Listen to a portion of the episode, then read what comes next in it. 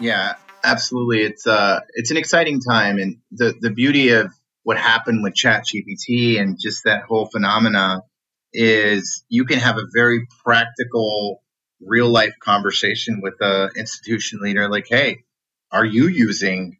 How are you using ChatGPT? How are you using OpenAI? How is your kids using it? You know, how are people at the bank using it? And that way, you you, you initially remove that barrier of like you know, demystifying, you know, this uber, you know, high tech thing. And also it, it naturally starts to bring in the comfort level and some of the security conversations. But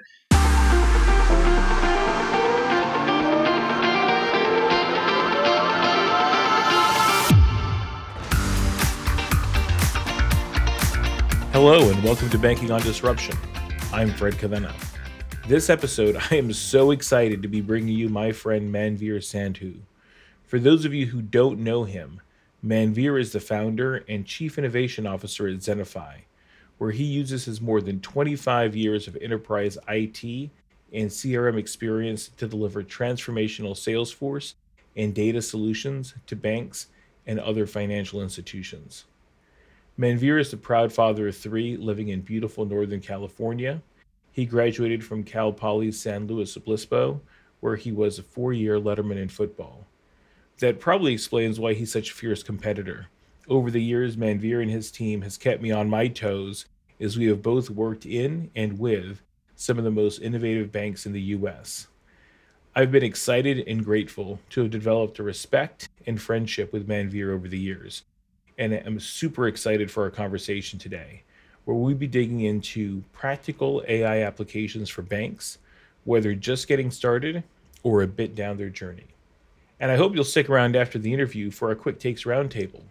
Josh, Eric, and I will discuss whether or not boomeranging is a good idea if you were a worker affected by the layoffs earlier this year, how pending open banking regulations will impact consumer choice, and what pressure it may put on community banks. And with all the excitement in AI, what's standing in the way of banks actually using it? While you're listening to this podcast, why not take a moment to follow us on LinkedIn at the Banking on Disruption podcast and on Instagram at, at Banking on Disruption. Now sit back and strap in because our show is coming to you right now. And welcome back. I am super excited this week to bring you my friend Manvir Sandhu who's the founder and chief innovation officer at Zennify. Uh, if you're not familiar with Zennify, you should definitely check them out. They do a lot of really exciting work with banks and other financial institutions in Salesforce and expanding increasingly into data and artificial intelligence roles. And that's why I've asked Manvir to join us on the podcast today. I've been following what he and his team at Zennify have been doing around AI for the last several months and was really excited to spend some time with him and his team during Dreamforce, seeing some of the presentations and, and how they're really at the forefront of the AI frontier and rolling out this functionality, you know, in real time out to clients actually being, you know, actually using it in banks to get real results. And so, Manvir, thank you. And I appreciate you making time to join us on the podcast. Great to be here, Fred. And I know we've been working together and talking for a long time. So, this is a great opportunity for us to brainstorm and exchange notes. Sounds fantastic. Well, I'm, I'm really excited. I just want to maybe start a couple steps back. You know, you've been in the game for quite some time. You've seen how data analytics has picked up over the last 10 years or, or longer to really become crucial even ahead of the last nine months and like all the excitement around generative AI. So, do you want to talk a little bit about how you've seen data analytics evolve in banks over the last decade, and and what challenges do you think banks are still struggling with over that period of time? Yeah, Fred, it's a it's a great question. You know, I think when I meet with banking leaders what I see more and more often is what really was a catalyst for them to even embark on the initial data strategy was reporting, really, right? Like executives, business leaders needed certain information. So they kind of started in this like BI world, right? And you have, you know, BI people at these banks kind of pulling together information across all these different systems. They're some of the busiest people at banks, actually, is the BI folks. One leader the other day referred to it as death by reporting because they literally generate one report and then there's questions and that leads to more reports. And so eventually they arrived at this idea of like, oh man, we need an operational data store or a data warehouse, right? Where we can take information across all these different systems, pour it into this into this storage space here, and now it's easier for me to run, you know, my my BI, my reporting from there. And I feel like I've solved the problem because I've got 80 percent of the bank's data in the system. Sure, there's latency, but you know, I, I, I can give my stakeholders what they need. And so I think that worked for a while. You know, like it it got the job done, but then as those institutions started to get more serious about like CRM and really like understanding their business better, understanding their customers, right? And not just needing insights, but then taking action on those insights. All of a sudden, it introduced the concept of, of a CRM system like Salesforce, where lo and, lo and behold, if you if you were able to successfully set up, you know, like financial services cloud or sales or service, at least around the customer domain, a lot of your reporting didn't even have to be reporting anymore. You could just go into the system and assuming that people have adopted the system and are using it the right way, then you can get the information you need out of this system that is like cloud based. And so I think, I think that was an awesome evolution for the institutions. They're not they're not all there, but you know we know a lot. We've worked with a lot that have gotten to that phase. But then you know they they want to know across line of business. They want to know uh, they want even more information around information that's in the banking core, for example. And so all of a sudden it like it called for more data, you know, and more integrations. And so you got amazing tools like MuleSoft that can help with some of that, right? And connect some of that information. And it, and it started to introduce another problem. It's like, well, now my CRM is getting loaded up with a bunch of data, right? And so now there's like questions around, wait, what the traditional questions they ask is what is the system of record? What is that one golden record? What is that one unified source of the truth? And there that's what you know we hear nowadays. And it's like it's asking the wrong questions because they're not necessarily thinking about the architecture and the strategy the right way, right? Because people are so inclined to point at one system, right, as a system of truth or whatever. And so I think there's been some evolution. I'd say about half the institutions we work with are still in that death by reporting mode. They might have moved to a data warehouse, it's on prem, right? And then some have progressed to this next level of like, well, we at least have advanced beyond that and we're using a CRM and you know we're we're getting information we need and we're starting to act upon customer data. We're responding to customers. But now with ai what it's done is it's, it's been an even even a bigger catalyst to be like oh man i've got data all over the place right? And i've got unstructured i got unstructured data. So right. so, so like you still have people that are in phase one right that are dealing with you know those old problems so, so there, there's it, it's i would say generally in financial institutions, probably not the larger, larger big ones that have a lot of IT people and have built out a lot of their own systems. In most of the regional banking world, the mid market that you and I know really, really well, they're still very much in those early phases. And they're just starting to look up for air. And here we are throwing AI at them. And they're still like, man, I'm still back here. We're, we're still catching up for the last five years. Exactly. Exactly. So I know that's a lot, but that's the what that's the world and the landscape as I see it. No, I, I think that makes a lot of sense. You know, that kind of, you know, moving from that, you know, a bunch of one off reports and latency and, you know, questions about data quality to the CRM, a little bit more near real time, but still some occasional questions of latency and whatnot. I, and I know again this could be a very dangerous question because the answer as a consultant is always it depends. But if you were talking to a bank today and they're like, "What what is the the architecture I should be thinking about for the future? Like, what are the tools and platforms that should be in place?" What, what would you point to a bank to say this is you know kind of the hockey analogy right you go to where the puck's going to be you don't go to where the puck is now where's the puck going to be on this in a couple years yeah, it's a it's a it's a great question, and I you know we we when we address this topic, we first like to step back and you know understand the business and their strategy. Ultimately, what you want is you want business leaders at the institution that are in fact data driven, right? They they run their business that way. They want to understand the data. There's a genuine, you know, strategic value around that data. So you're not still having the CRM conversation, like they're well beyond that. And you know, they obviously understand the value of CRM. They understand the value of data. You have to kind of because that, that's what's going to get the executive stakeholders aligned. Else, what you're going to have is siloed conversations. You're going to have an enterprise data architect or chief data officer that might have this vision, right? Or it could be a line of business leader or the CEO that has a vision and they're trying to catch everyone up. Ideally, they all get on the same page and plane and they realize, like, okay, wow, we've got to think about this holistically, strategically. We need to assign an owner, right? We need an executive sponsor and an owner. Because sometimes that's that's like half the battle is is who owns the data strategy, right? If if it's born out of the CRM effort, and then you just kind of throw that on top of the CRM leader who's not really versed, you know, on on how to do, you know, enterprise data management, strategic data management. I imagine it also has to be somebody that has some juice in the organization, right? Because they're going to have to broker a lot of conversations. They're going to have to really work hard to build consensus across the different stakeholders, both on the IT side and across the lines of business.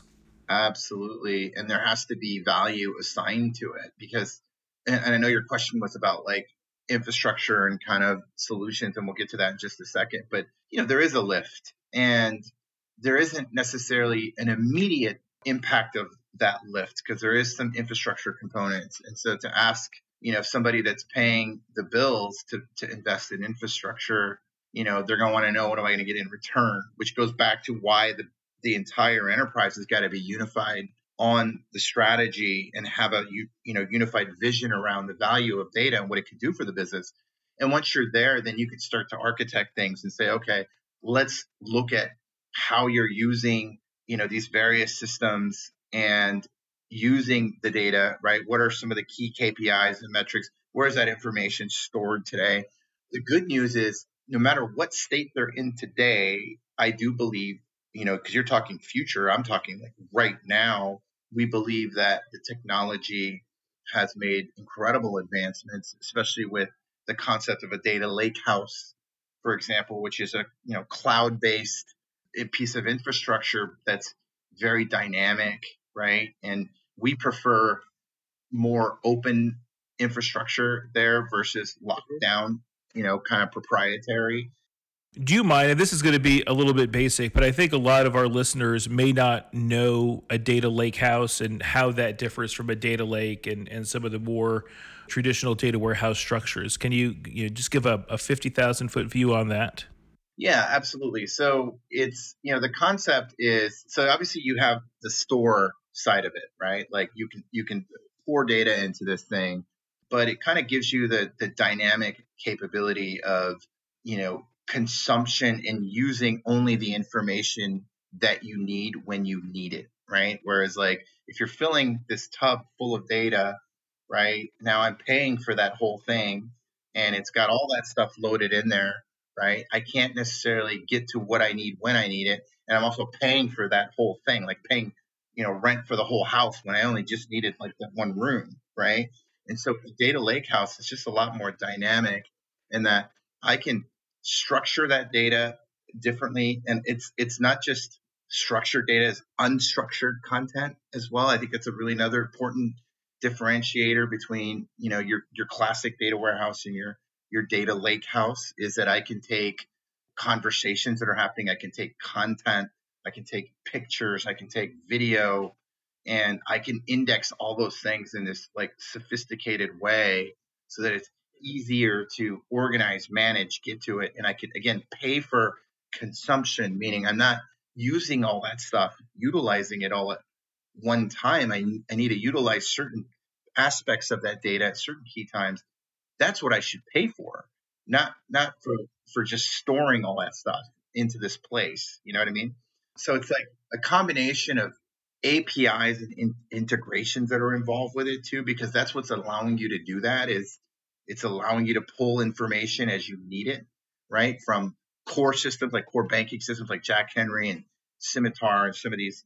You know, I don't want to take everything that's in there and pour it all into here. I just want like key pieces of information at key times. You know what I mean? So it's a lot more efficient ultimately, right? And then because it's more efficient and because I have, you know, all this different type of information, there's advanced tools with some of these lake houses like Databricks that allows you to now sort of get to information as you need it. It lets you complete information that's incomplete, right? Which is really cool. It, it allows you to have lineage to see where did that information come from and how has it changed over time because all these things are really important in compliance in audit environments for for like banks and quite frankly even for users to have trust in the on in the data and the accuracy right? You want you want your users to feel confident that what they're looking at is the right information. Absolutely.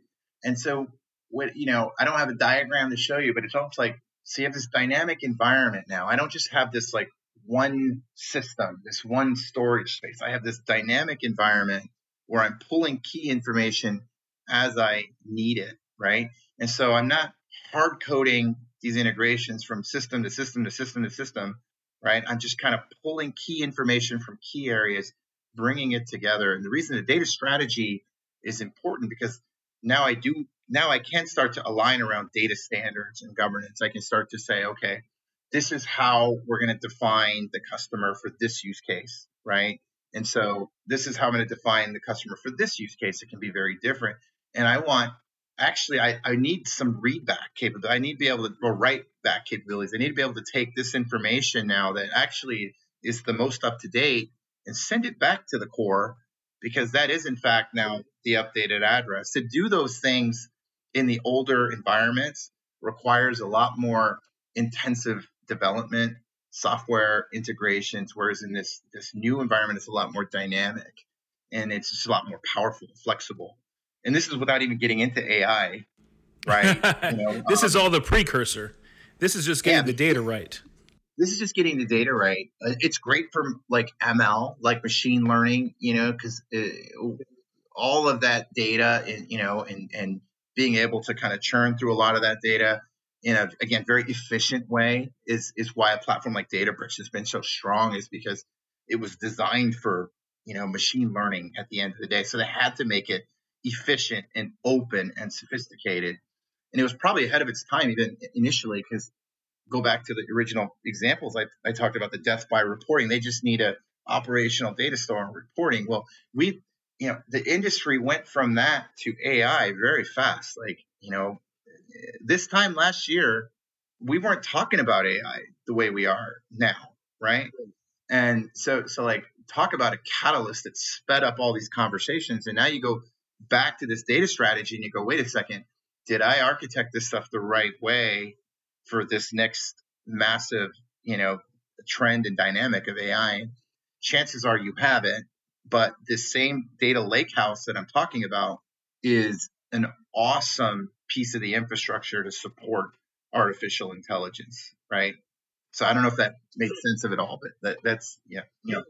It definitely did, and I, I, think that was really helpful. I think also giving that you know explanation of of how that data lake house is different, and I wouldn't necessarily say better, but you know potentially provide significant advantages in efficiency and in in you know it's just a, more, a much more modern approach to putting that together. Uh, you mentioned Databricks, and I think at one point you were saying something. I cut you off with a question, but you said you prefer a more open source, or maybe I, I, misheard that kind of an architecture. Do you want to talk a little bit about Databricks and kind of some of the other players and and where you see that, you know, those those key decision points in in what platform a bank should should th- consider? Yeah, I think because it's interesting because the banks, you know, usually they're in the early phases and they're concerned about security and customer data and PII and breaches and you know they're still like trying to understand moving to cloud and, and those are all legitimate concerns. Whereas when you when you get to this conversation around openness you know why have an open platform at the end of the day versus something that's more locked down and proprietary? Sometimes people have a misconception well that means it's more secure it means it's more locked down. I actually like that i prefer that because it's in this controlled environment. That's not necessarily true right? The security protocols that go into some of the open infrastructure are just as robust and rigorous as the closed environment. The difference with the open environment is it allows like a data Databricks, for example, to utilize the innovation that's happening and the infrastructure that's happening in some of the surrounding complementary pieces. And it allows you to do that more efficiently, right? Because ultimately, Databricks was created with the idea that you're going to get all this power, but it's going to be yours. You're going to be, it's going to be your data, your strategy, and we're reducing your dependency upon third parties, right? Because if you think about like Jack Henry and some of these like on prem mainframe based systems, there's literally third parties like, you know, service providers that have made a killing and a living off of just helping banks like manage all that infrastructure and all that information. And they essentially lock down that bank into their like five year contract agreements, right? I'm literally talking to like three or four banks about this today, and they're trying to figure out how do I how do I get out of this old world? I'm actually embedded.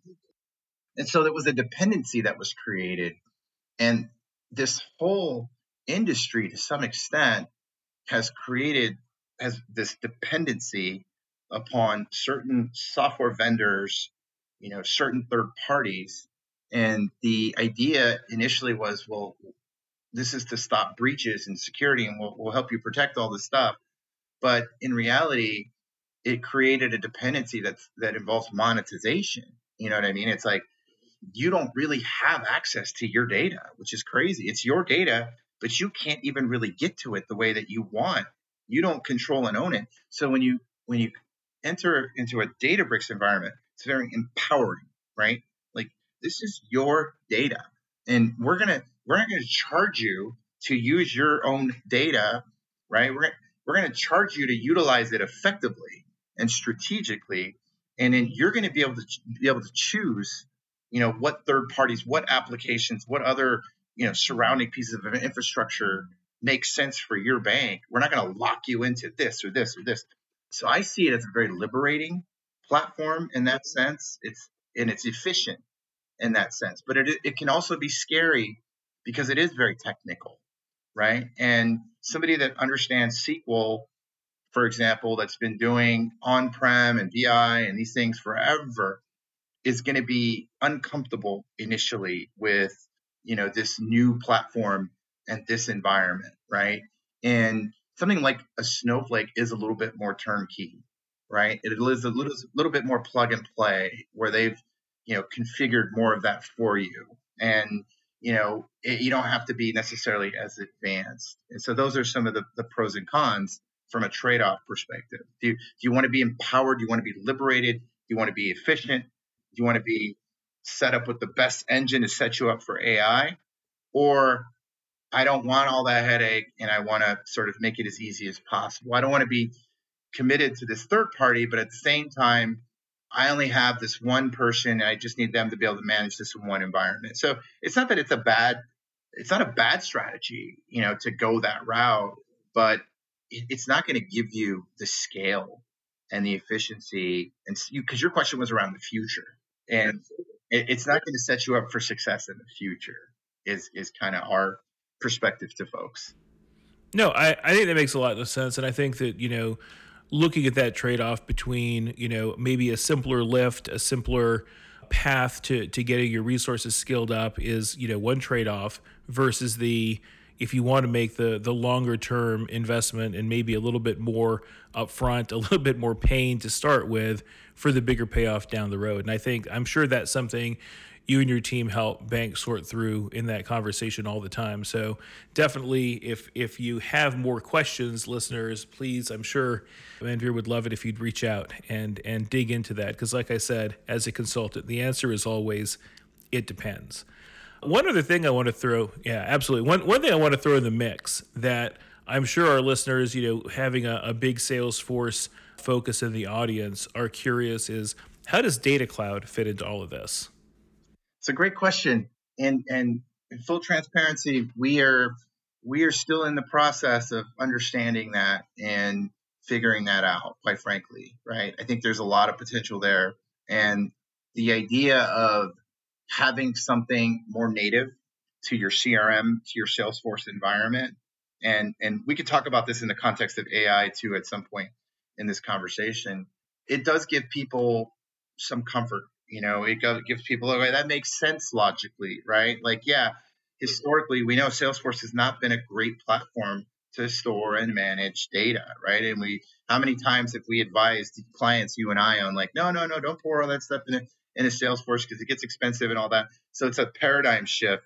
But logically, people were organically moving in this direction, you know, and it's just the platform wasn't necessarily architected or designed for that, right? So, like, practically, it makes sense. We just haven't seen enough of what it can do to, you know, fully rationalize not just the capabilities, but how is it going to fit into the strategy? Because they're, they're also inking partnerships with Snowflake and with Databricks, right? And so they are realizing that there's going to be some limitations of like if you're just sort of living within that CRM world, well, there's other enterprise systems that are have really key pieces of data as well, right? And so going back to that data lakehouse concept, is this the data lakehouse for your CRM environment? And then you still need the broader lakehouse for your enterprise environment. And then this particular lakehouse is, is just more optimized and more configured for your CRM type use cases, like marketing, you know, is where a lot of, you know, what we've seen to date, a lot of the examples that are shown are around marketing and segmentation. So you're going deeper into that, you know, kind of CRM marketing domain. So maybe that makes more sense to, you know, have that be a part of this ecosystem or is it duplicate duplicative? I don't, you know, that's where it, it, it, it's it's interesting, you know, to see where it goes. Yeah, it is. It is interesting. It's something I've been in a question of as well, and I'm I'm not nearly the DataBricks and Snowflake expert that you are. Kind of where I've gotten to as my, you know, default position or where I sit on it right now is that they're they're very complementary in that I would want to use something like a Databricks or a Snowflake to bring together a lot of data and and potentially do and and maybe this isn't the right term but you know some level of like pre-processing in it and you know getting into something that's a little bit more ingestible to something like a data cloud. And then the data cloud's power to me is is twofold it's in that execution engine where you could write those rules you know very easily you know to your point not the kind of lift that you need for a databricks you know, marketing user, business analyst, and customer strategy can write those rules for those activations, and then the seamless integration into all of those channels. You know, if you're a marketing cloud shop and that's where you're doing your you know your mobile studio your email studio you're launching all those things like that just seems you know super straightforward to me and and that's again that's you know that's at least where I sit with it today. But we all know, right? That everybody's expanding their product roadmap all the time. I'm sure Salesforce is going to be growing Data Cloud into some more stuff that probably sits more natively in, in Snowflake and Databricks today. I'm sure Databricks and Snowflake are, are no slouches on their product roadmap either. So it's one of those things I think is going to keep evolving.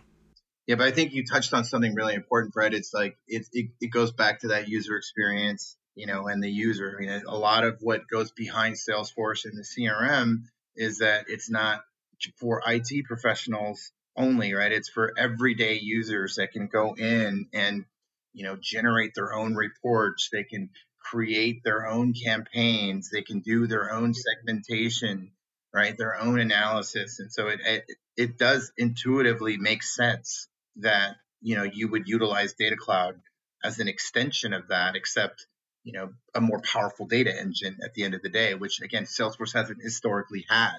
So, so, so I can definitely see how it all comes together. I think we're just all really anxious to just see more of it out in the market and uh, to see the next iterations of it, right? You know, I think the announcement at Dreamforce, those were exciting. I saw some good demos.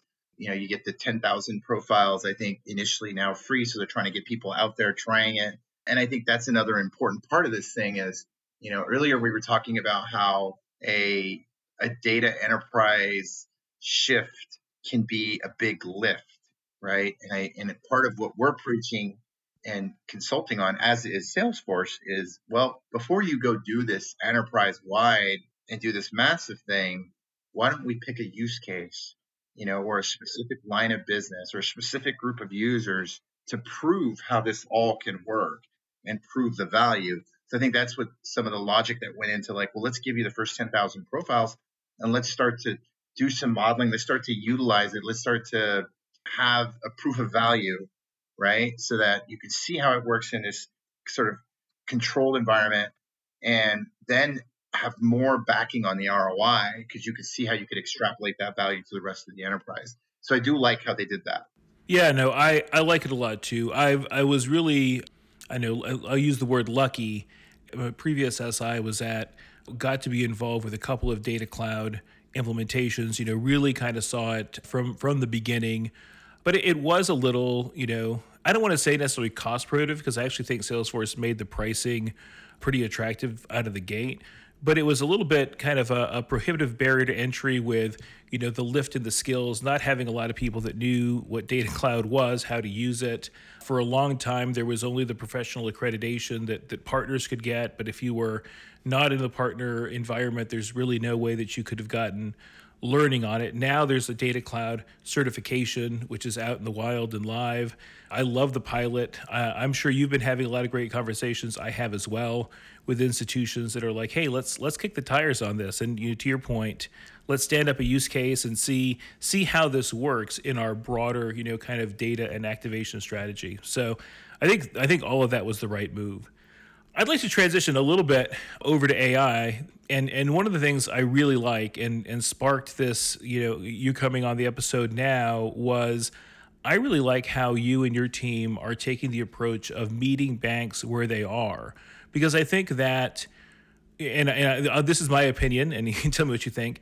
Executives, whether it's you know C level at the board and then it, it rolls down, are getting pressure from investors and others to say, hey, how how are you answering the AI question? What are you doing? You know, show me show me how you're going to pull AI in.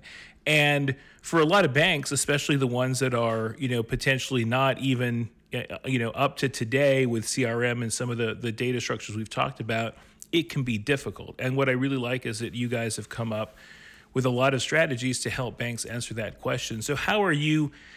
Talk a little bit about how you're meeting banks where they are on this AI question. Yeah, absolutely. It's uh, it's an exciting time, and the the beauty of what happened with ChatGPT and just that whole phenomena is you can have a very practical, real life conversation with a institution leader. Like, hey, are you using? How are you using ChatGPT? How are you using OpenAI? How is your kids using it? You know, how are people at the bank using it? And that way, you you, you initially remove that barrier of like, you know, demystifying you know, this uber, you know, high tech thing. And also it, it naturally starts to bring in the comfort level and some of the security conversations. But, you know, it's such a practical thing to, to, if you've used it, you know, if you, uh, the person you're talking to has used it and you go, well, let's extrapolate that because that's what we're doing. All we did at Zennify is we said, hey, let's not use it in these individual ways under wraps. Let's bring it into the fold. Let's bring it to the forefront. Let's you know, all use it and let's see what we can do with it because we see how powerful it is. And so, you know, we're we're gaining productivity every day from it. Every day there's some new innovation or breakthrough that we have just as a firm utilizing, you know, the technology. And so we talk openly and practically about that with banking leaders because it's like you guys are having meetings with customers, right? You have to summarize those meetings and those calls and you have to then generate documents and you know you've got to transform those documents. You got to you know have five different hands look at that document. And so it's a very practical conversation and it's a very practical way to encourage them to get started you know because now they're open to like well okay well, what are the possibilities? What are the different tech options? Because that's the other challenge is that innovation is happening so rapidly and all the big players are just announcing stuff right and left, be it Google, be it Microsoft, you know, OpenAI, you know, and, and, so it's hard for them to make sense of all these things and Salesforce, right? And so part of the value we can bring folks like you and me and, you know, system integrators, consultants is, well, how do I make sense of all these different options so it's not so overwhelming? And how do we make sense of them in the context of your enterprise strategy. So if you're, for example, a very locked down sort of Microsoft based, Azure based shop, then we have to keep that in mind as we think about our AI. And, and guess what? There's options for you that will fit that your compliance officers, that your chief security officer is going to be comfortable with, right? Conversely, if you know someone is not as let's say bound by that and then there's other things that they want to do you know some are like i want i want to i'm perfectly fine with open ai and my data like sort of going out you know i want the full power of the engine right and that's not as frequent in financial services i was right? going to say like, probably not yeah but you know the, the, you do have those scenarios and you have others that are like no totally locked down like i you know i would prefer to utilize my own information. We have a wealth of data inside this bank. We've, we've been in banking for 100 years, right? We're, we're a $20 billion bank. Look at how many customers we have. Like, how do we, you know, take, monetize and all that? And then so it's like, I, you know, well, you could build your own model. And so we can, we can play in any one of these scenarios and you can make progress fast going back to that POC, you know, that proof of value without having to do a massive, massive infrastructure move, right? Because you do it at a very small scale in a very practical way. Yeah, you might choose one or two use cases, or maybe just a few users, right? And then again, you prove how this technology can be used, and then eventually you want to open it up, you know, to to the rest of the institution. But we're in that early phase right now. And the other thing they're worried about is like, well, the technology is changing so fast. If we buy something now and it's going to go obsolete, it's like, well, remember what you're doing now is you're just getting yourself ready. You're getting yourself comfortable with this new powerful technology that's out there, right? And we will make sure that we set you up in a way where you know you're not buying some crazy proprietary thing from us or going too far down this path of building something proprietary yourself you know what I mean? Like like where you're leveraging the power of some of these Googles and Microsofts, like, but you do it in a very like cost effective way, you know, where, where you can pilot something and you can get a sense of how much is that going to cost? You know what I mean? Like, okay, how do I scale and ramp that? So that's kind of the, the mode that we're in with institutions. There are, you know, some more sophisticated use cases that are popping up, like people that want underwriting engines. You know, like I I, I want to reduce the time it takes to approve this small business from X number of days to this number of days. It's a lot more complex, and so I think there's we have to be careful because I think there's going to be companies out there that develop that, build that. nCino might even build that out. I, right? I, I would be I would be very surprised if they Q2, a number of other loan origination systems are not already thinking along those lines. Absolutely. So so even we have to be careful with like this is innovation that we're driving and I've got incredible technical people that love to build that can build these amazing things, but we have to be careful with how far we go. We were almost about to build Copilot for Salesforce before Salesforce announced it. And my guys are brilliant, you know, like like they just go and they want to go like, oh yeah, this could sit on sit here inside of Salesforce and it would, you know, do all these amazing things inside of Salesforce. And I was like, wait, just wait, uh, wait a little bit. Let's see what happens. And then, you know, lo and behold, you, you see the Dreamforce announcement. So you got to be, you know, you got to be a little careful with how far you go with it. Because I think a lot of that automation is going to come with Salesforce. I think they're going to do really well in this space because it just goes back to that logical progression.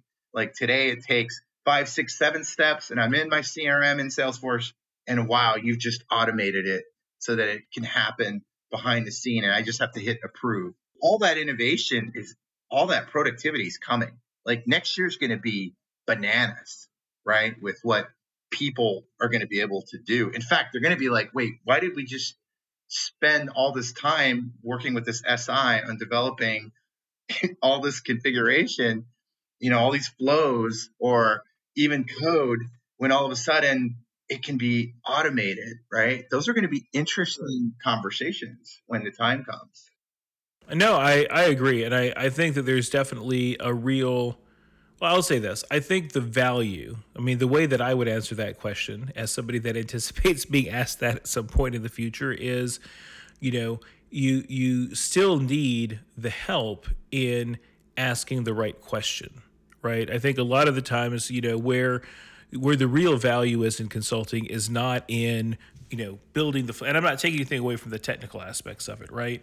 But it's in it's in making sure you're building the flow you need, right? It's in making sure you're automating it the right way. And I still think there's a ton of value in that. But to, to go back, like you've alluded to a couple, you know, you mentioned, you know, kind of meeting notes and summaries, and, and that's a, that I think that's a, a great basic use case. You mentioned some more advanced things around underwriting. But what are like what are you what are you talking to banks? Like what are the use cases that that you're pushing? What are the use cases that, that they're excited about that maybe some of our listeners haven't considered? Yeah, I think a big one is just around it, it's in the more complex engagements that financial institutions have to do where you know, there's a lot more thought and qualification and profiling that have to go into the approval or to the final plan in the wealth world, the final plan that gets created for your customer from an advisory standpoint or for a commercial lending customer, the all the information that's got to come together that, you know, is got to go past underwriting, right? So even though you might have an AI approval engine that approved it based on X, Y, Z, there's still some documentation that you need from a compliance standpoint. There's just a lot of document doc gen that happens in the financial world, right? And so that's where a lot of exciting conversations are happening is like, how do I automate that process? Because there's so much back office involved. There's so many handoffs and reviewers and manual things happening. Yet the use case, that profile that type of customer. We've lended to that type of customer like 16,000 times. Why are we treating this as if we're doing it for the first time? You know what I mean? So that's really exciting in that space. The other thing is just the, the idea of, you know, we haven't talked about Slack, right? But, you know, the idea within the collaboration world, you know, you think about conversations that are happening on Teams. A lot of our institutions use Teams and there's just you know you, you you step out of the office for a couple days and you come back and you've got this whole chain of of a thread that's going around a really important topic or a really important client or whatever it is and i've got to like go back through and sift through all that.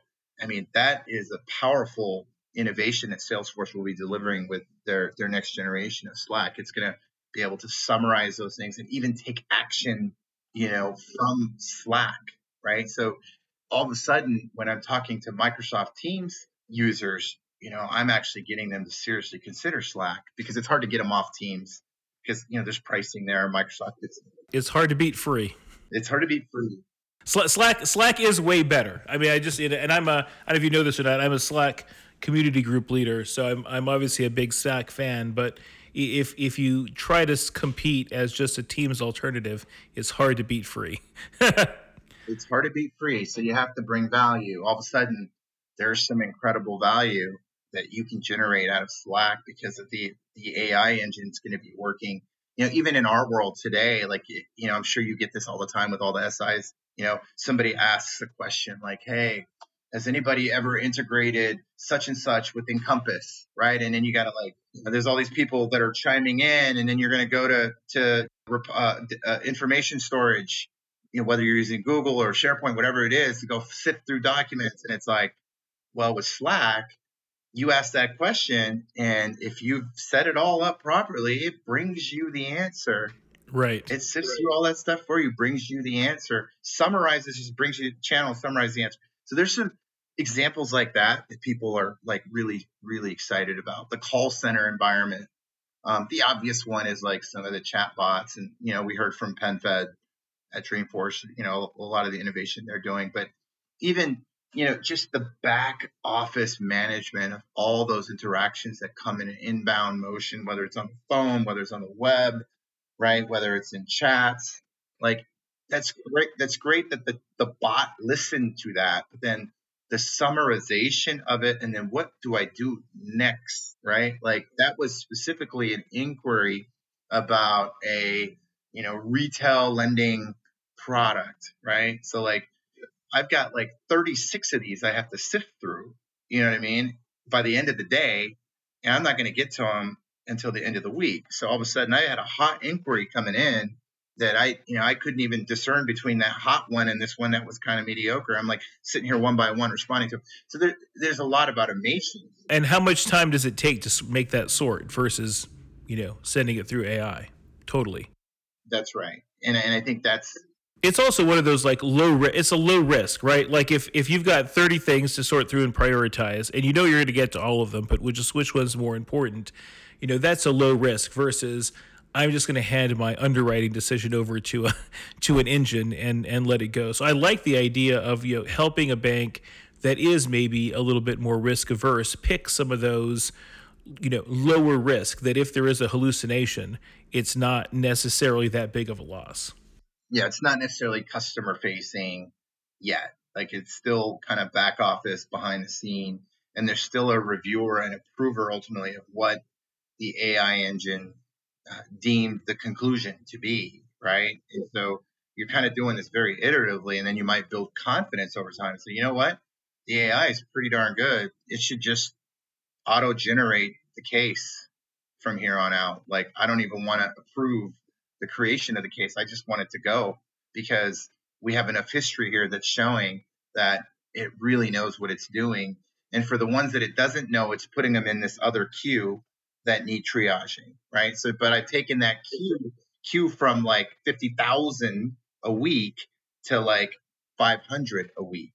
You know what I mean? So that's that's all really interesting, exciting. Another use case that's interesting too is think of turnover that happens. Like look at the mortgage industry, you know, and loan officers and the turnover that happens where, you know, you've got a lot of applications in flight or you've got leads, you've got prospects and you're turning over that territory to a new LO, right? And it's like, man, uh, sure, my manager told me like these ones were hot, but like, how do I, you know, prioritize and, you know, figure out where to start? And uh, it'd be sweet if these could just be summarized for me so that I can how do I get right in? Exactly.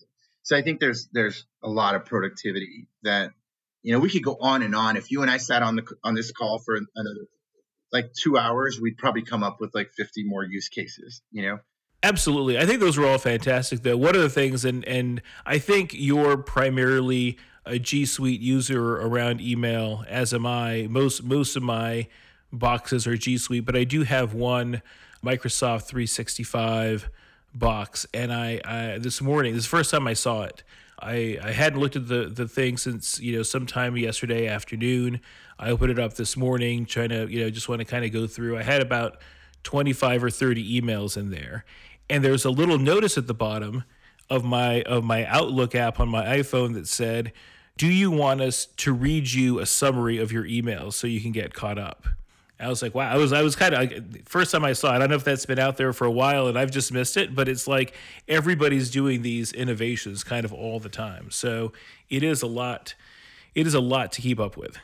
Think about the the Microsoft suite of apps. You know, Excel, you know, PowerPoint, you know, all those applications. They're they're introducing their own Copilot, right? That that will sit across a lot of those things and like the automation that that's going to be able to drive for people is going to be incredible. And Google's going to do the same. Everyone's going to do the same thing within their application environment, which is why you got to be careful with how far you go with something proprietary. You got to really draw the line. Like, where do you, where do you, you know, where do we as system integrators and consultants draw the line? Like, as you're going deep within an app, our value should be across maybe all those different solutions, you know, where those things intersect or how you use what when and, and be able to advise on that. I think, and it's changing, like to your point, it's changing very fast because there's new innovations coming out. That's really make our industry incredibly exciting for the next several years. It is. It's funny. I, I had talked to a lot of people. I mean, you and I have been in the ecosystem for a while. Over the last couple years, that were like, oh, you know, I'm kind of tired of Salesforce. I want to do something different. I want to change. You know, it's not it's not a challenge anymore. And and I think this is that wake up where you know, hey, there things are about to get you know really fast, really fast. You know, and to me it's it's one of the most exciting times to be to be working on this kind of stuff. I'm I'm curious and and we've alluded to it a couple times. One of the things that I think Salesforce has done really really well and it's kind of two two things in in one with how they've done generative AI is number one, they are focused on not necessarily being the engine, not necessarily being the model, but just putting the you know access points inside Salesforce where you can bring your own model, whatever you pick. And the other thing is that whole trust and safety layer around it, right? You know, so when you, but I'm curious, you know, you're having a lot of these conversations. In some cases, you're using Salesforce stuff. In some cases, you're using, you know, other technologies. How are you navigating those conversations, whether it's with the business or with info security or with compliance around, you know, how are, how are we sure that this data is safe? How are we sure nobody's going to steal our, our secret sauce as we're using these AI tools? Yeah, it's a it's a great question, and you know, it, it's going to be an ongoing dynamic conversation. But I think for us, and we touched on this earlier, it's like at the bare minimum, you know, the general feedback is like, hey, you know, customer information can't go out. You need the masking, right? And I don't want others to monetize off of my data, right? So the good news is you that doesn't mean that you have to build your own model then and and not get the true power of open AI and all the data that's out there, right? Because now you do have this trust layer that Salesforce has developed and CIOs, you know, they're not there yet, but Salesforce has kept them in mind as the key persona they need to convince, you know, as part of these discussions. And then Microsoft with their solution, their Azure GPT you know, they, they just carry this inherent security with CIOs in this in our financial institution world, right? It's like, oh, it's Microsoft. I'm good. I feel great. Do you know what I mean? And so I think it's you have to be able to understand the different options that are available and how the financial institution historically operates and what their comfort levels are going to be. I mean, look, you and I have worked on clients where it's like, you can only use our laptop, right? And you got to go through our VPN. And so guess what? They're going to be very uncomfortable with, you know, just loading, you know, OpenAI on like all these machines. Like it's going to have to go through a whole different protocol. But the good news is the technology is there. It's it's available. Now, is it going to get hacked? And is this going to happen? Is that going to happen? I can't insure against that because, you know, there's unfortunately there is a evil and dark market people out there that will see this as an opportunity to innovate themselves, right? Like, how do I hack into that now? How do I get into this? And so it's gonna, I don't think it's, I think it, we're early is what it is, you know? And so it's to be interesting to see how that conversation evolves. Another reason why starting small is, is maybe a good way to go right now, right? You know, starting with few use cases, seeing how it goes, and then think about what it means to the enterprise, right? Yeah, no, I think I think you're absolutely spot on there. It's it's early days. I think that you know a lot of institutions, at least some of the ones I've talked to, are kind of punting on it, or you know doing something small, but you know kind of holding off and making big decisions. But for those ones that are that are you know really wanting to push the envelope and and start to adopt AI in in greater ways, to your point, there are tools out there. There are ways to make sure that you're you know doing everything you can. And i'll say this at the very very least like with tools like masking and and other kind of pre-processing stuff you can do a pretty good job of making sure nothing sensitive leaves your firewall. Now to your point you know is there stuff that's not sensitive that maybe you wouldn't want openai to bake into their model or, or whatever? Right. I mean so that there's there's things like that that are that are always going to be a potential risk right? That's right. That's right. Absolutely so yeah, this has been a great conversation. I know we're almost out of time. I'll I'll ask a question that you probably can't answer very quickly, but I'll ask for kind of your quick take on it. If you're a bank that is just starting on on AI, what would you be thinking about? Like what's your top 3 things that you tell them, you know, to get right out of the gate? Yeah, I think the the first thing I'd I'd want to do is again, make sure I understand the different options and what the implications are as far as the capabilities that particular option provides and the security. I think that's a that is a starter conversation that has to happen, right? And everyone's got to feel aligned around that, right? Including the chief security officer, all those folks.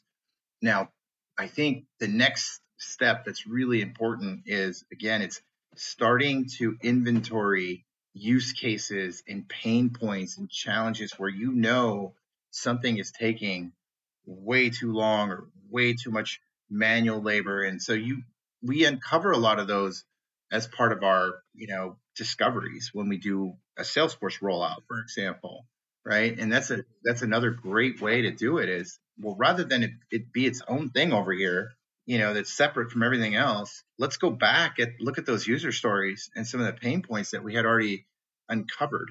And so picking the right use cases is a really important step because if you pick something that's too grandiose or, or has way too many data dependencies right that that and you don't have your data strategy right going back to our earlier conversation then my concern is that your proof of value for that initial project you do is not going to come into fruition or it's not going to be able to scale. So you want to pick use cases that you th- we think are pretty solvable. They're valuable, but they're solvable. And and there is line of sight to like how it could scale then, right? It, we didn't we didn't just do it in this like project environment and then there's no way we can scale it because I'd have to have an integration between that system, this system, and I need my data lake house. You know, you know what I mean? But conversely, conversely, it does create a catalyst to have that data lakehouse conversation too, right? Some of those bigger changes, it can definitely light a fire. That's right. That's right. That's my that's my take on it is you you want to be able to go back to the CEO, you know, or the line of business leader and say, look, this is how much time it was taking before and how much in resources and this is what we can do with it, you know, now. And so there's productivity, there's real value that the the business leader sees. And financial look, it's going to be a tough market. We know it. It's it's not getting really better in banking. You know, interest rates. You know, there I, I saw announcements of layoffs today or yesterday from several institutions. I think we're going to see more of that, right? I think we're going to see profits are shrinking. I think revenues be shrinking. So people are going to be looking for opportunities to either find more business, right, or cut costs. And AI can play in in both of those worlds, you know, and it can accelerate your realization to that value. It can actually help with adoption too, by the way. You know, like when Salesforce launches the stuff they're about to launch in February, talk about like because you know how it is. The the the the product owner or the executive stakeholder over the CRM is always looking for how do I win people over because I have to get them into this system now and they've got to log all their opportunities and all these things. If you can do that in a way where all of a sudden they see some incredible productivity, that's going to be really amazing. Right? Any anytime you can give them a what's in it for me, this is not just a big brother or just not a reporting tool, but I'm getting something to make my my life easier that that's that's the the easiest way to get adoption. It is. And I think that's that's what we're going to get to do. Absolutely. Know? And we're going to get we're going to get to be a part of that, which is why I think the next, you know, 2 years is is going to be incredible in this space it is going to be incredible in this space. Well, I, I thank you. This has been a phenomenal conversation, and I, I look forward to continuing to to work in the in the ecosystem closely together with you and your team over the next couple years. Like you like you said, there's a lot of exciting stuff coming up. We'll put your your LinkedIn and stuff in the show notes. Um, anything else? Any any other way that our listeners can can reach out and find you if they're interested in connecting or learning more? LinkedIn's great. Zennify.com. We're pretty easy to find and I love this stuff. So I'm I encourage people to reach out and you know just have conversations. So thank you for having me. It was, it was a pleasure. The pleasure was all mine. Thank you. Have a great rest of your day. Okay, my friend. Take care. You too.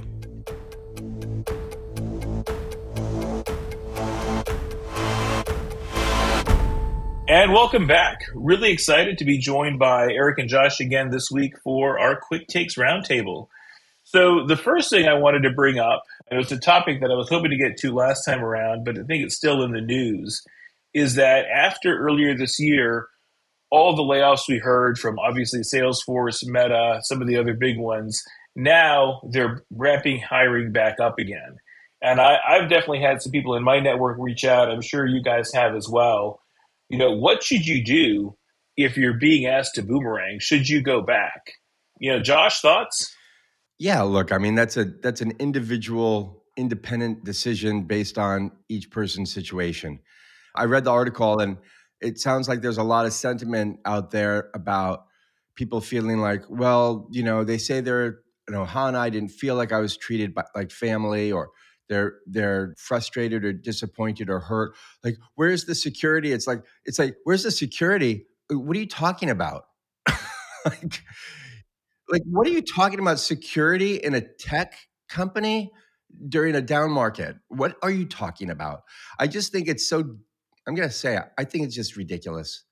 You know, some of the things that I that I read about, and and I've heard it from individuals too. It's like, listen, did did Salesforce hit all the marks?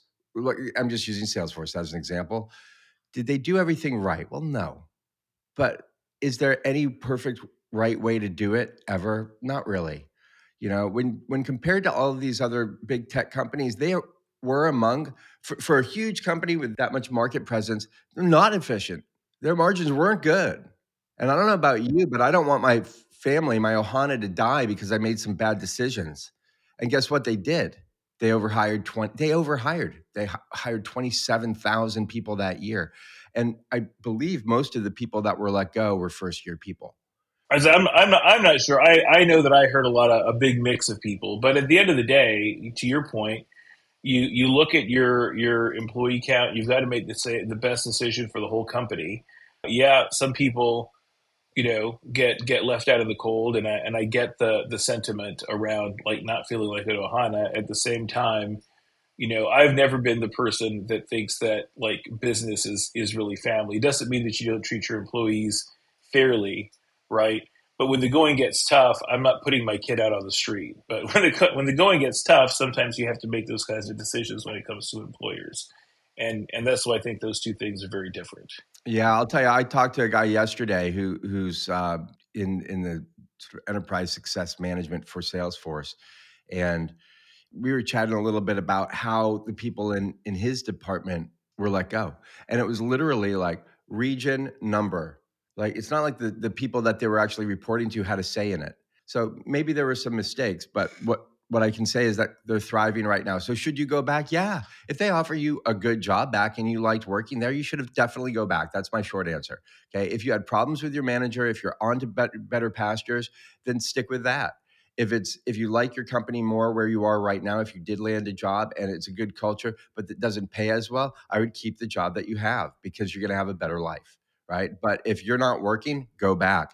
If you're if you want to try and renegotiate something you know like go back for more money feel free to do that. Just understand a lot of the people who had been there for 15 years or 10 years and were making over 300 grand were the ones who were let go because they were you know on this graph making too much per their region. So you know that's just the more money you make the more risk you have at losing that job. That's the, that's just a, a fact. Now um, that's what that's what Biggie said. More money, more problems. Yeah, exactly right. So anyway, those are my thoughts. Go back if you want to, but don't but don't feel butthurt that you got laid off. That's just a business thing. Right, right.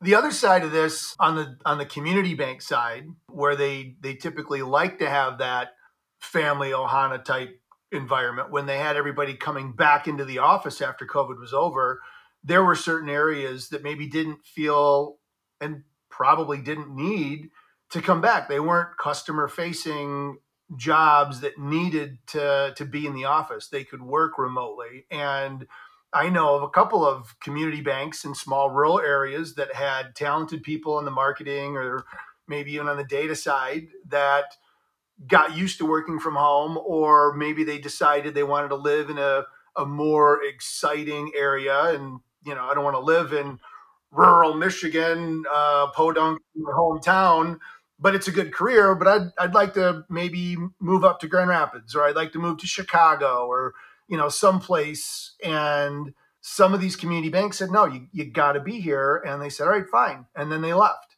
and they realized that they're not getting people of the caliber to be digitally innovative and what they needed on the marketing side or the digital side or the IT side and they're having i don't know if it's technically a boomerang because maybe they weren't laid off they just chose to disappear and say i'm i'm going to go someplace else then. If i can't work from you for you i'm going to i'm going to go someplace else and find a job. They've actually reached back out to some of these individuals and said hey our bad. Would you reconsider? I think we are open to this work from home, work remote, work from wherever approach. It's different than the culture we're used to. So we're going to need you to work with us. And maybe you can come in maybe once or twice a month to see us, as opposed to being here three or four times a week. And they're starting to bring some of those people back because they did like working in the community bank environment. They did like the benefit that they are a part of in helping the community prosper and businesses grow and people achieve their dreams and reach their financial you know goals but they just didn't want to have to still live in podunk usa or wherever that's at and realize that you didn't have to be there so it's a little different take on this but when i read the article it made me think of that that you, you may need to especially as you're looking to and i know it's on one of our agenda items if we can get to it but leveraging and understanding AI and digital transformation. Those aren't people that are going to likely be interested in living in a smaller community because there's not the other stuff that attracts that typical type of demographic. So, yeah. Yeah, no, totally. I know. I think you know. I think all all good and all great points. I mean, if you are really thinking about going back, right? Like you have an advantage that you've worked there before, so you kind of know what you're signing up for, right? in in the instance of like Meta and Salesforce, I still, I mean, I'm on LinkedIn every day. I see a lot of people in their headlines that say ex Meta, ex Salesforce. I mean, they're still good names to have on your resume. I wouldn't hesitate to go back if if that's something that I, I enjoyed the first time I was around. On the community bank side, I couldn't agree more. And I, I think employers of all sizes are going to have to think about like national hiring pools, right? The the days of be able to hire people that are just in your backyard, especially if you're in a rural community, you're just not going to find the talent that you want. You're going to have to look. You're going to have to look everywhere. And and something that wasn't really on the agenda, but something I feel pretty passionate about. I wonder how much longer, and and I've never thought they were particularly good idea until like regional pay bands are gone. You know, the the whole idea that I'm doing a job but I'm sitting in Manhattan and I should get 50% more than somebody who's doing the same job sitting in Nashville or sitting in Podunk, Michigan, I, I think those days are numbered as well. Yeah, well, it's it's happening through choice, is what's happening right now, right? I mean, it's the, the people just decide we can get someone else who's better for less. We just don't get to like stand next to them at the water cooler, right? That's it. And I, I mean, I, I'm I'm running a search right now in Toledo for several Salesforce positions. We've got a bunch of people. Ideally, the company wants people. They, they want people. Yeah, they want people there at the company. I totally get it. Like if I was them, I would want that too. They're in the trades. It makes sense. But how many people are advanced admins with field service in Toledo? None. The answer is none. The answer, like that's the answer. yeah. Or or if they are, they they're already they already have something. It's a it's a hard enough role to find anyway. Well, if if they do, it's because they're working remote for another company. So it's not like they're going to want to give up that remote job into that they have so that they can drive to work. So yeah, that's a real issue. Cool. Well, why don't we jump forward since Eric teased it a little bit in his last response? I, I read an article over the weekend. I was I thought it was really interesting from American Banker. Not surprising that with all the excitement around AI that banks have, many banks aren't actually using it and and again, I say, you know, I think the article talks a lot about some of the more newer generative AI use cases. I mean, banks are using, if you think about AI more broadly, like machine learning and, and that kind of stuff, have been using it for years. But I think banks are being a little more cautious. You know, Eric, what are you seeing? I know you talk to banks every day about this stuff. Yeah, so I was on the road last week for some marketing forums. And one of the forums, when I do those for the state associations, I asked the marketing directors, what are you interested in? What do you want to talk about? And one of the first things that came back from one of the folks was AI. So we had a lot of conversation about that. Of course, Pi from our last quick takes came up and uh, reintroduced her, and everybody looked at each other like, that's really cool, that's really creepy, and told the story of mental wellness and counseling, and they thought that was pretty cool. But the other group that I had of bankers didn't mention it at all. And I brought even in the agenda from the prior day and showed them what was there, and nobody really said anything. And so I, I brought it up because I think that it's something at least from a marketer's perspective, because that was the audience, that they need to be cognizant of and aware of because of the ways that it can change the business. Imagine if you're, you know, we're not going to use email when email came around because it had risks of viruses and uh, downloadable stuff that you could use to infect your computer or reputational risk. But there were still a handful of banks represented that said, we can't use it, it's blocked. They just shut the door and said, no, we're not going to use it. And now I don't know if that's a temporary, we blocked it until we do a risk based approach and we figure out how we can mitigate against that, or if they're just putting their heads in the sand and saying, nope, we're not going to use it. It's not us. I think when Microsoft rolls out, yeah, just one when Microsoft rolls out Copilot and that is available through Office 365, I think that's going to be a big game changer because they'll be able to play with AI in a Microsoft environment that they feel comfortable with. But until that happens, getting into Claude or Pi or OpenAI, ChatGPT, it's it's going to be, I think, hard for some banks that haven't embraced technology. Yeah, they need some sort of a closed system, I would think, to begin with. Like just letting employees drop stuff from their computers that might potentially have some sort of information in it is definitely a risk. And my, I don't have a lot of experience, of course, in banking, Eric, but I, I have seen this before where companies are like, uh, nope, no GPT, no AI, no generative this, no no chatbots, right? And and fair enough because even Microsoft has screwed up with some of their AI stuff. I mean, they got their wrist slapped about 10 days ago pretty hard on, on some things. So I don't even remember exactly what it was, but they had to be like, oh, pump the brakes. This is, this is too much. And all it has to do is go, go really wrong really quickly for one second. And, and they could find themselves in a world of hurt and possibly even having to be shut down. So I think it's fair and makes sense until people have their heads wrapped around this a little bit more, just doing low risk.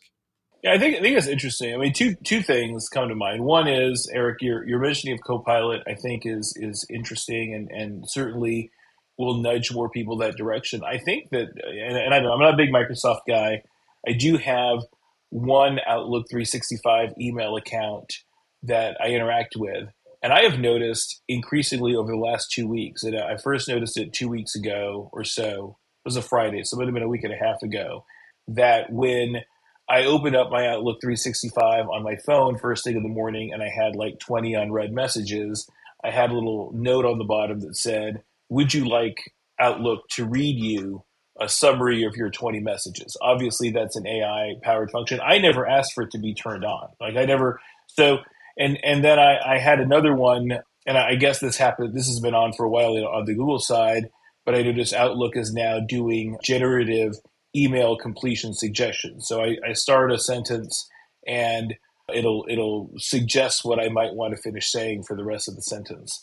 And I see some of these features coming out more and more. So I think like there there's going to be some accidentally falling backwards into using AI. What I think though, like even beyond like, you know, at, at the point of, of, of, customer engagement or bankers using Claude or, or Chat GPT, I think of some of those broader use cases. You know, I think like of a commercial banker, and, and you guys don't have the benefit of this, but the interview segment that is airing alongside this was with Manvir from Zennify. We talked all about AI use cases in banks. Like if I'm a commercial banker and I'm getting ready to go out for the afternoon to visit two or three of my clients in the field, I would love AI to go through those records in my CRM and in my my my my banking system and give me a summary. Like hey and, and then maybe pull in something from s&p to say hey you're going to go visit this manufacturer first and here's what's going on in their industry trend wise and here's what's going on with them specifically so you could walk in more prepared and then go to the next one.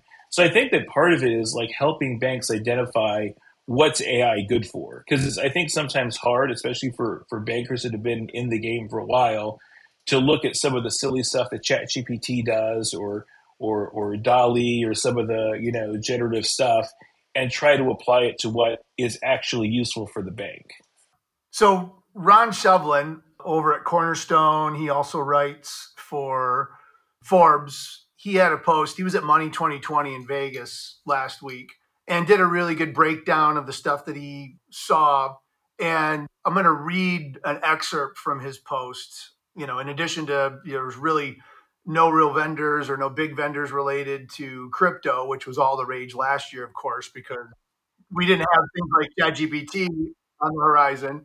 But he said, uh, if you had asked me before the conference what would be hot in the exhibit hall this year, I would have said AI in your face 24 7. Nope, it's important, folks. Tech firms are telling the world they've embedded integrated AI into their offerings, but they're not showing, in all caps, it at conferences. My BS detector is in the red. And anybody that knows Ron knows he's got a really good BS detector and he's not afraid to turn it on and tell people when it's going off. And so I also think that while certainly looking at vendors that are out there to help banks embrace AI, I think you really need to go back and, and turn on your own BS detector to figure out okay, well, what is it that you're really doing with AI and explain to me the use case about how it makes your process different, better, more efficient, more accurate, whatever the whatever the promise of value is. So I don't I don't know. I agree, and I, will say this: like if if I were on the product side, uh, you know, vendor product side, for you know, and and and my market was predominantly or exclusively banks, I would be very cautious right now. You know, banks have not yet signaled what they're interested in adopting and not adopting AI for. There's a lot of places you can run up against regulatory issues you know, in in in using AI for things. You know, regulators haven't really weighed in on on where they would want to see, you know, and not see AI play a role in bank decision making.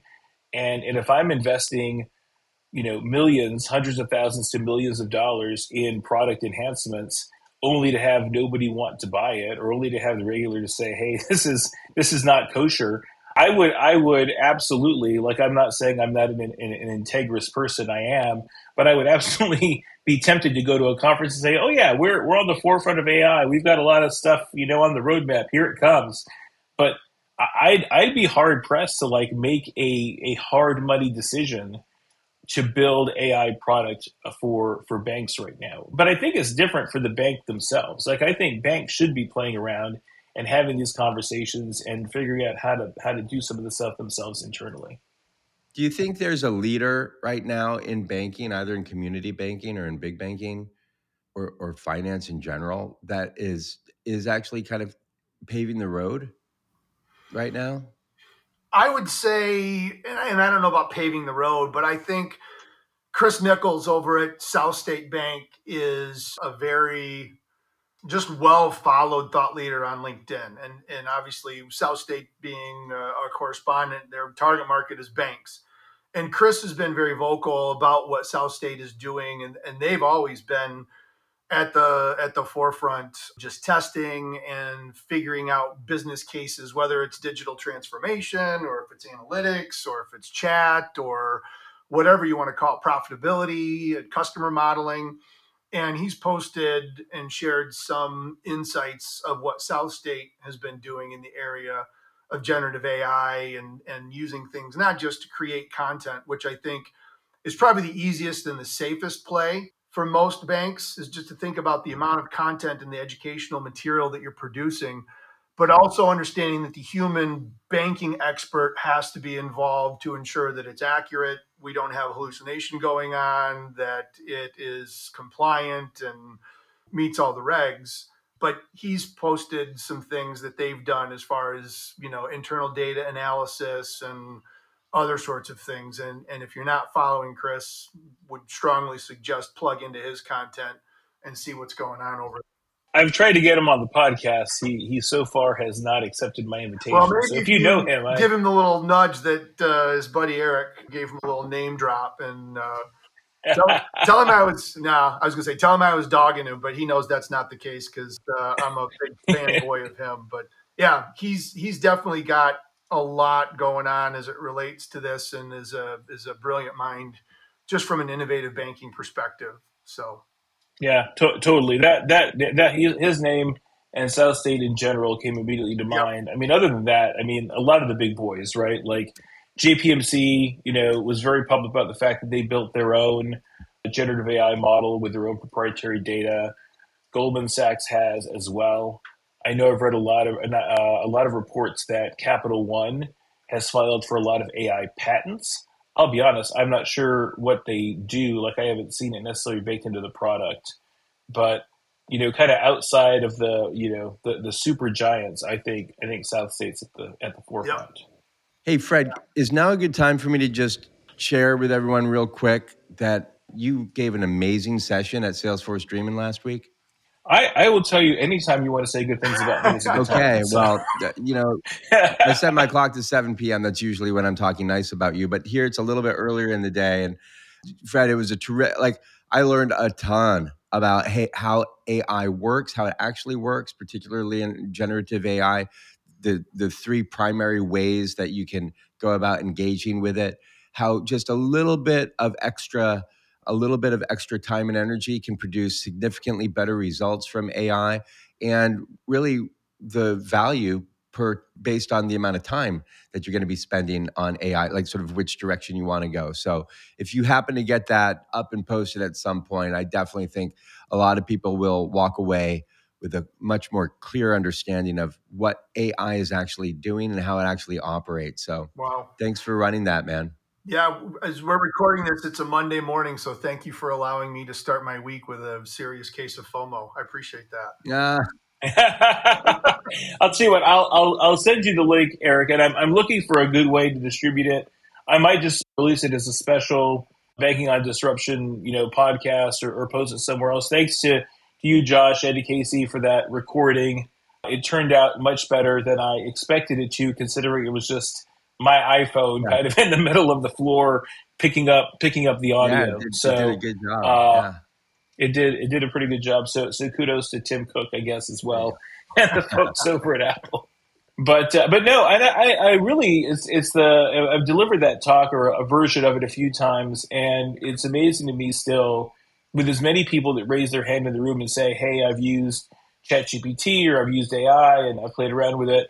Like how shocked some people are when you kind of pull back the hood and say, well, here's how it's actually working, you know, underneath. And, you know, I feel sometimes a little bit like that that father that, that doesn't hide the, the Santa Claus costume when their when their five year old is poking around, like a little bit of like taking the magic out of yeah, AI. Pull, pull but I think that the more people exactly the more people understand how it works, I think though the easier it is to to make the decision to adopt and move forward. And that's kind of why I I always like to start like with a with a baseline. So thanks for the thanks for saying something good about. Sure. about well, now I don't feel like I need to say please and thank you to it anymore, too. So there's that. I still do. I still Fantastic. do. I know they're coming for us at some point. I'm ready. I'm going to be saved. There's actually a really cool little YouTube short or TikTok or whatever, and it's Musk talking about Musk is breaking down the real plot line of Terminator. And it's if you just Google Musk Terminator and listen to him talk about the movie, it sounds a little bit different than what we we actually thought. So yeah, interesting. Kind of I'll, I'll have to go. I have to go check that out. Check it out for sure.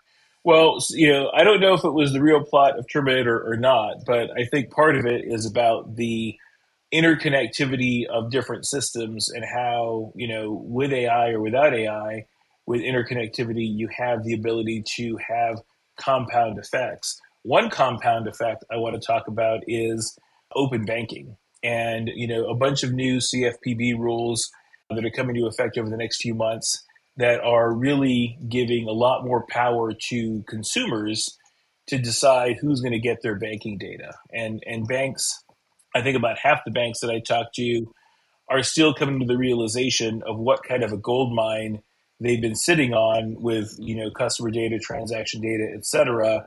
You know, just in time for now, it's going to be not quite the wild west, but much more open. So I'm curious. You know, I'll start with you, Eric. Like, what what are the banks you're talking to saying about these these rule changes? How are they expecting it to impact? You know their their services you know how they're going to be more responsive to customers or are they even kind of tracking these changes are coming well, first off i want to give you kudos for probably one of the better segues i've been able to be a part of i, I was like that was sm- like freshly shaven like smooth like like your melon smooth. I'm, I'm really impressed. Um, but I, I would say, you know, to your point, reinforcing the fact, even back in the day when I was a banker, the amount of information that we collected on a mortgage app, the good old 1003, that would go in the loan file into the vault after the loan was closed and not use it. And never to be seen never again. Never to be seen again, unless unless what they want to refinance, they want to get a home equity loan, or they go past due. But other than that, there was no reason to go back in and look at any of that data. Yet on that application, people, I mean, other than probably going to your doctor, you're not as revealed and as open as, as you are when you fill out a mortgage app. And all of your income, your debt, your obligations, your payments, your investments, your other financial relationships are in that. And it's amazing that it's taken us this long to figure out ways that we can leverage that data.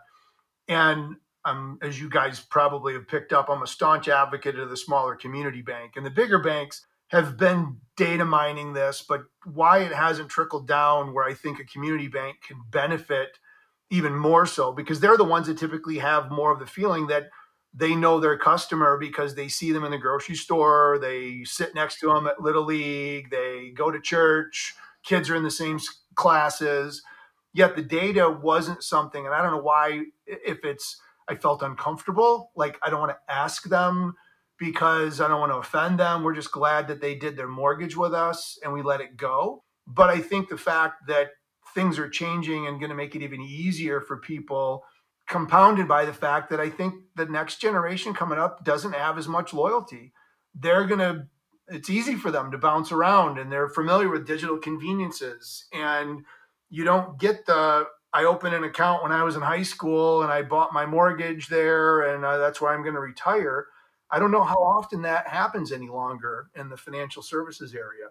So I think, I think financial institutions of all sizes are going to have to do this. And I know of a, a, handful that have invested in data lakes. So they're not relying on a Fiserv or a Jack Henry to be the source of data because getting information out of those platforms is cumbersome and expensive and just not very fun. But they're bringing all of it into their own platform. They're building their own SQL environments and they want to know something, they go to their own platform and get it. And it's grabbing data from across multiple different sources, but that's probably the exception, not the norm. My only anecdote on this is that the CTO for Fiserv used to coach my kid in football. That's all. That's like that's literally all the input I have on this segment. well, you, you you say that, but like I, you know, I know you're not day to day like having conversations with banks, but you are day to day dealing with banks personally and you've got some some some kids that are you know adult adult age that are making some of these decisions like what what what are, what are your what are you what's going into your thoughts and and your kids thoughts as they're navigating things like credit cards and loans and auto loans and mortgages like eh, for me and I'll just throw this out there I I am, am the embodiment of what Eric just mentioned I have very little loyalty and very little stickiness to any financial institution. And the one that I do, it's mostly because if I give them a lot of my money, they give me a lot of benefits, right? Like if I keep a certain amount with them, you know, I, I get more. But it's it's it's very like gimme, right? If another bank came knocking and said, "Hey, move all your stuff over here, we'll do you better," I'm probably moving. Yeah, I'll tell you. Like, I've got I don't know ten, eight accounts, 10 accounts. Like I've got a lot of accounts because of the business, right? And personal stuff too. And switching banks, it's a real royal pain in the neck. Like it's no fun. Like I don't like to do it. I've been, I was with US Bank for decades. And the only reason why I switched to Wells Fargo, where I am now, I'm not, can't say I'm stoked about that. But the only reason why I switched is because the, there's no presence for US Bank here in Florida. You know, if you go with an even smaller community style bank, and you're the kind of person who wants to move or wants to do a lot of travel or like whatever it is, it's kind of a pain in the neck. I mean, it's fine if you want to get your little car loan from them or even do your mortgage, but beyond that, I don't know. I, I've always shied away from the smaller ones, and I've seen the smaller ones go under too. Right? I, I mean, that's that's another thing. I mean, we've seen plenty of we saw plenty of that between 2008 and now, and So I don't know. I, I get a little bit hesitant. I'd much rather be with with with a larger bank that has broader, you know, more services, better services. But I'm also not a finance guy. I, I don't read the fine print too carefully, and I don't know how that those decisions have impacted me. You know, but uh, the idea of going into a bank, I don't like it, especially nowadays. I didn't mind it back in the day, but now you go in and no one's there. Like no one's there. You know, you, you want to go in and get get a, a, a signature for your uh, I can't even whatever it is. You want to go in and do, you know, just take care of business. It's like, yeah, they're all out to lunch or come back in two hours, or I've got I've got three meetings today, so I can't meet anyone until Wednesday. And I get a lot of that. That's not a community bank, but that's Wells Fargo. And I mean, you walk into a local bank. You remember every movie you watch, someone there's a bank robbery. How many people are in the bank? 20 quite a 30, yeah quite a few right you walk into a bank now not that i'm planning on robbing one there's there's definitely no no one to rob in there anymore there's like two people in line and one person behind the till i will say this i think that a lot of your experience of walking into a bank and that experience of not having a lot of people there to help you is because it's a larger bank i i i, I have accounts at, at community banks and at larger banks, and I think a lot of that that feel is still there with the community banks that you don't get with the larger banks because they're making staffing decisions in entirely different ways. But I, I get you. Like I don't want to go into a bank either. Like I want to be able to go into a bank, right? I want to when I need to go to the bank for something that I need to do in person, or maybe I just feel more comfortable or, or have a discussion with somebody. I want to be able to go in I don't want to have to go in. I want to be able to do everything that I need to do completely remotely, whether it's you know open an account, whether it's make a transfer, whether it's whatever. And it frustrates me when I deal with banks that don't let me don't let me experience yeah. that. So I want to I want to revert back, Josh, to your comment. So you left U.S. Bank and went to Wells because they didn't have much of a presence in Florida, but yet you've also said you hate going into a bank, and when you do, the experience kind of sucks. If a community bank had the same digital capabilities as a Wells with online applications and some of the other digital conveniences, what is it that I guess makes you and I guess other consumers think that a bigger bank is always going to have the better technology? is that really the case or has it been a while because that's something that a lot of the banks that we work with struggle with is in many areas we can go toe to toe with the bigger banks and some things and some of the newer stuff with you know ai chatbots like erica from b of a and whatnot might be a little out of the reach but there's platforms like Glia out there that are in community banks that provide a really slick chat ecosystem that a community bank can take advantage of if they want to invest the money. So, is it just the bigger bank gives you more comfort, or you've tried a smaller bank and it's fallen down? I just was curious on unpacking that. Yeah, uh, truthfully, I've never tried a smaller bank. Like I just, I never have. Yeah, I, I don't know what it was. Maybe my dad said like my first account ever. You know, I was in college. I got it with Wells Fargo, and I got a $900 credit card. I immediately bought a new Rickenbacker guitar, a new amplifier, and spent the rest of the money taking my roommates out for, for dinner. And then spent a very, very, very long time at my $7 an hour wage trying to pay that off.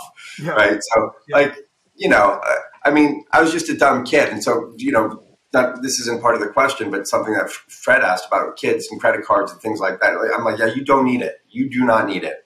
You know you've got you've got the bank of Josh right now. Don't don't set yourself up for something that is going to when you're not working.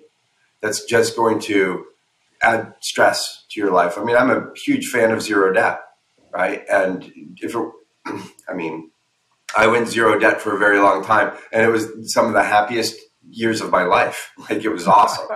like for real. No, it's like, it's fantastic. Yeah, it's fantastic. But then you get a car loan, you get a mortgage, you get you know lines of credit because you're running a, a, you know a million plus company and all this other stuff. It's just like it's, it's going to happen. And you know, the more I research, the more it seems like living in debt, if you do it the right way, is actually the affordable way to do it. If you look at guys like, well, I mean, Musk does this. Uh, rich dad poor dad guy i can't remember his name does it i mean these Yeah. guys are at a certain level where you can live off of debt and not pay taxes and there's all this other stuff but i never really thought about community banks i did do some work with um, I, spent, I hired about 40 people to work for for a major financial institute they got bought by a major financial institution they used to just be a small company that helped build out um, systems for credit uh, credit unions I mean, I had guys in there that were spending a solid year in Java just to figure out how they could begin to figure out how to solve their problems because it was so Yeah. jacked, right? Like I've seen that part of of banking, which is freaking legacy ugly, legacy ugly bad, right? Yep. But anytime I've shopped for rates, I got better rates. I got better returns at big institutions. Maybe I didn't shop enough. But I mean, what do you like? I don't care about the chatbot. I want to know that my money's secure. I want to know I can get to it. I know I don't want to know I don't have to pay three dollars and fifty cents if I want to get cash out anywhere in the country. right. Right. Cool. No, I just was curious. Yeah. Those are good, uh, Yeah, no, I good little notes.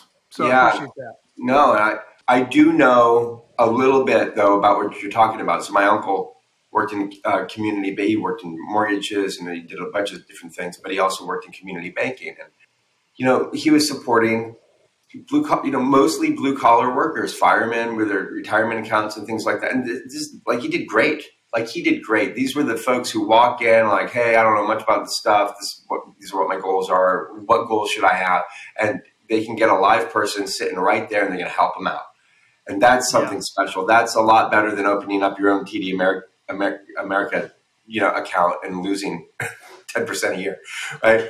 So, I mean, I, I like that aspect of it. I definitely don't feel I have that with, with my big box bank. Yeah. Cool.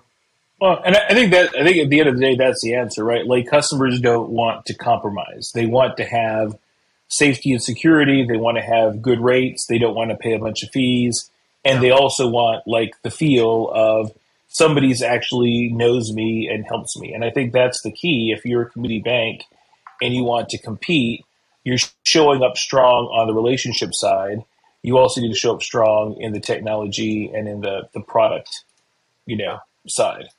You know, you can't you can't you can't just use relationship and, and expect it to get get you over the line. Yeah. Yeah. And I, I, did, I had a great relationship with my banker in, in Oregon. I had it for many, many years. Just text her, what's up with this? Boom. She handled it right away. So I got that with US Bank, but US Bank isn't the biggest, is it? Right. So Oh, they're not they're not small. they're not, they're not small. They're not- They're not small, but they're not everywhere. You know, they're not, they're not yeah, here. that's true. They're not where I- they're not Yeah, where I no, live, you know. they're not. Yeah, no, totally get that. Well, cool. Well, this was awesome. This is a fantastic Monday morning, right out of the gate. I, I'm impressed. Hopefully, you guys uh, showed up strong with the coffee. Before we wrap up, just I always like to ask, like anybody traveling, any conferences or any place people can find you this week? Eric? It's not a conference, but taking my wife to Palm Springs for a little Nice. uh, vacay, which would be which would be nice. So Wonderful. I'll work the Eastern time zone from the Pacific time zone and uh, get some afternoons off. But yeah, we got our Link Banker happy hour coming up on the 9th on LinkedIn. Anybody that'd like to join that, follow me on LinkedIn and join and be a part of that. And then I'm going to be remote in uh, Wisconsin in the Dells for the Wisconsin Bankers Association's their retail flex and marketing summit. And I'm going to get to spend a time with Allison Netzer from uh, Think Like a Brand, Not Like a Bank, one of the authors. She's going to be our mastermind guest on the Linked Banker, and I'm going to get to interview her after she finishes her presentation on Thursday. And I'm doing a session on the Digital Dozen, 12 digital marketing strategies every bank needs to know about. So that's going to be a fun trip. I don't think I'll be enjoying very many water slides, though. Not this time of the year. Not in the Dells. In, uh, so, We're I, I would, I would, I would pay money to see that and put that up on, on Yeah. the. Uh, I would uh, post the rug burns or the, uh, the the slide burns pictures. You'd see that. You're real. Yeah. So that's where I'm going to be. What about you guys? Finn, Josh, my conference season is over. So uh, you know, I was I was there at Florida Dreamin' with Fred last week. Gave a talk on negotiating skills. We've got it recorded, and that's getting processed right now. Hopefully, the audio comes out good enough for a podcast, and possibly if the video works out well too, we'll do a a video on the Josh Force channel on YouTube. It's just at the Josh, Force. it's just at Josh Force.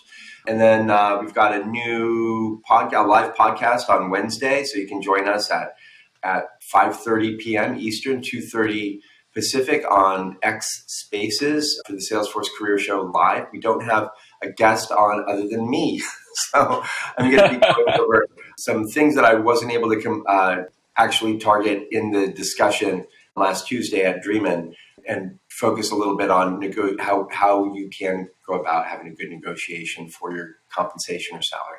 So that's going to be the topic. And then we've got a new podcast that's going to be launched, or not launched, but released tomorrow.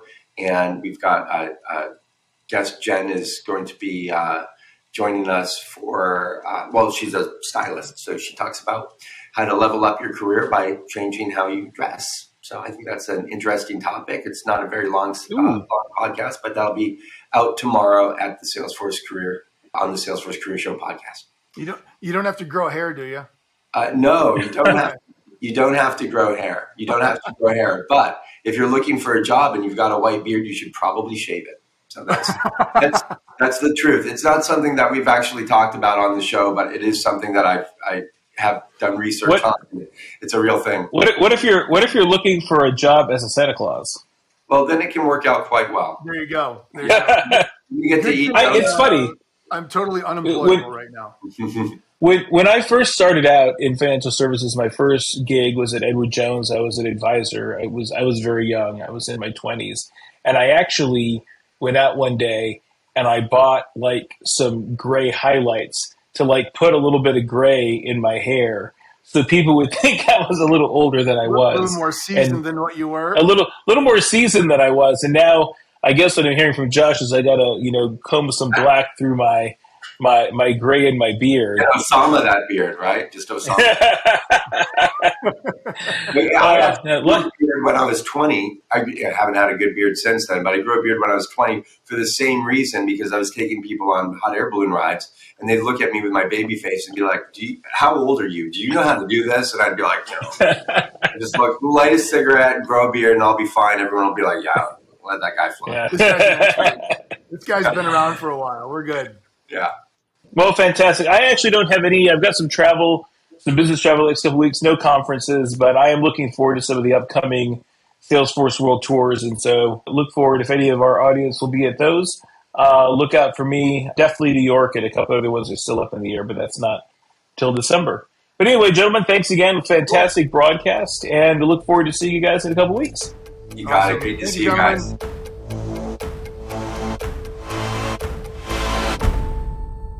Well, everyone, we hope you enjoyed episode 15 of Banking on Disruption. Don't forget, you can find show notes and a full transcript of the show on our website, bankingondisruption.com. New episodes drop every other Thursday, so we'll see you in two weeks. And in the meantime, don't forget to follow us on LinkedIn and Instagram at, at Banking on Disruption. Until next time, this is Fred Cadena wishing you success in your digital pursuits.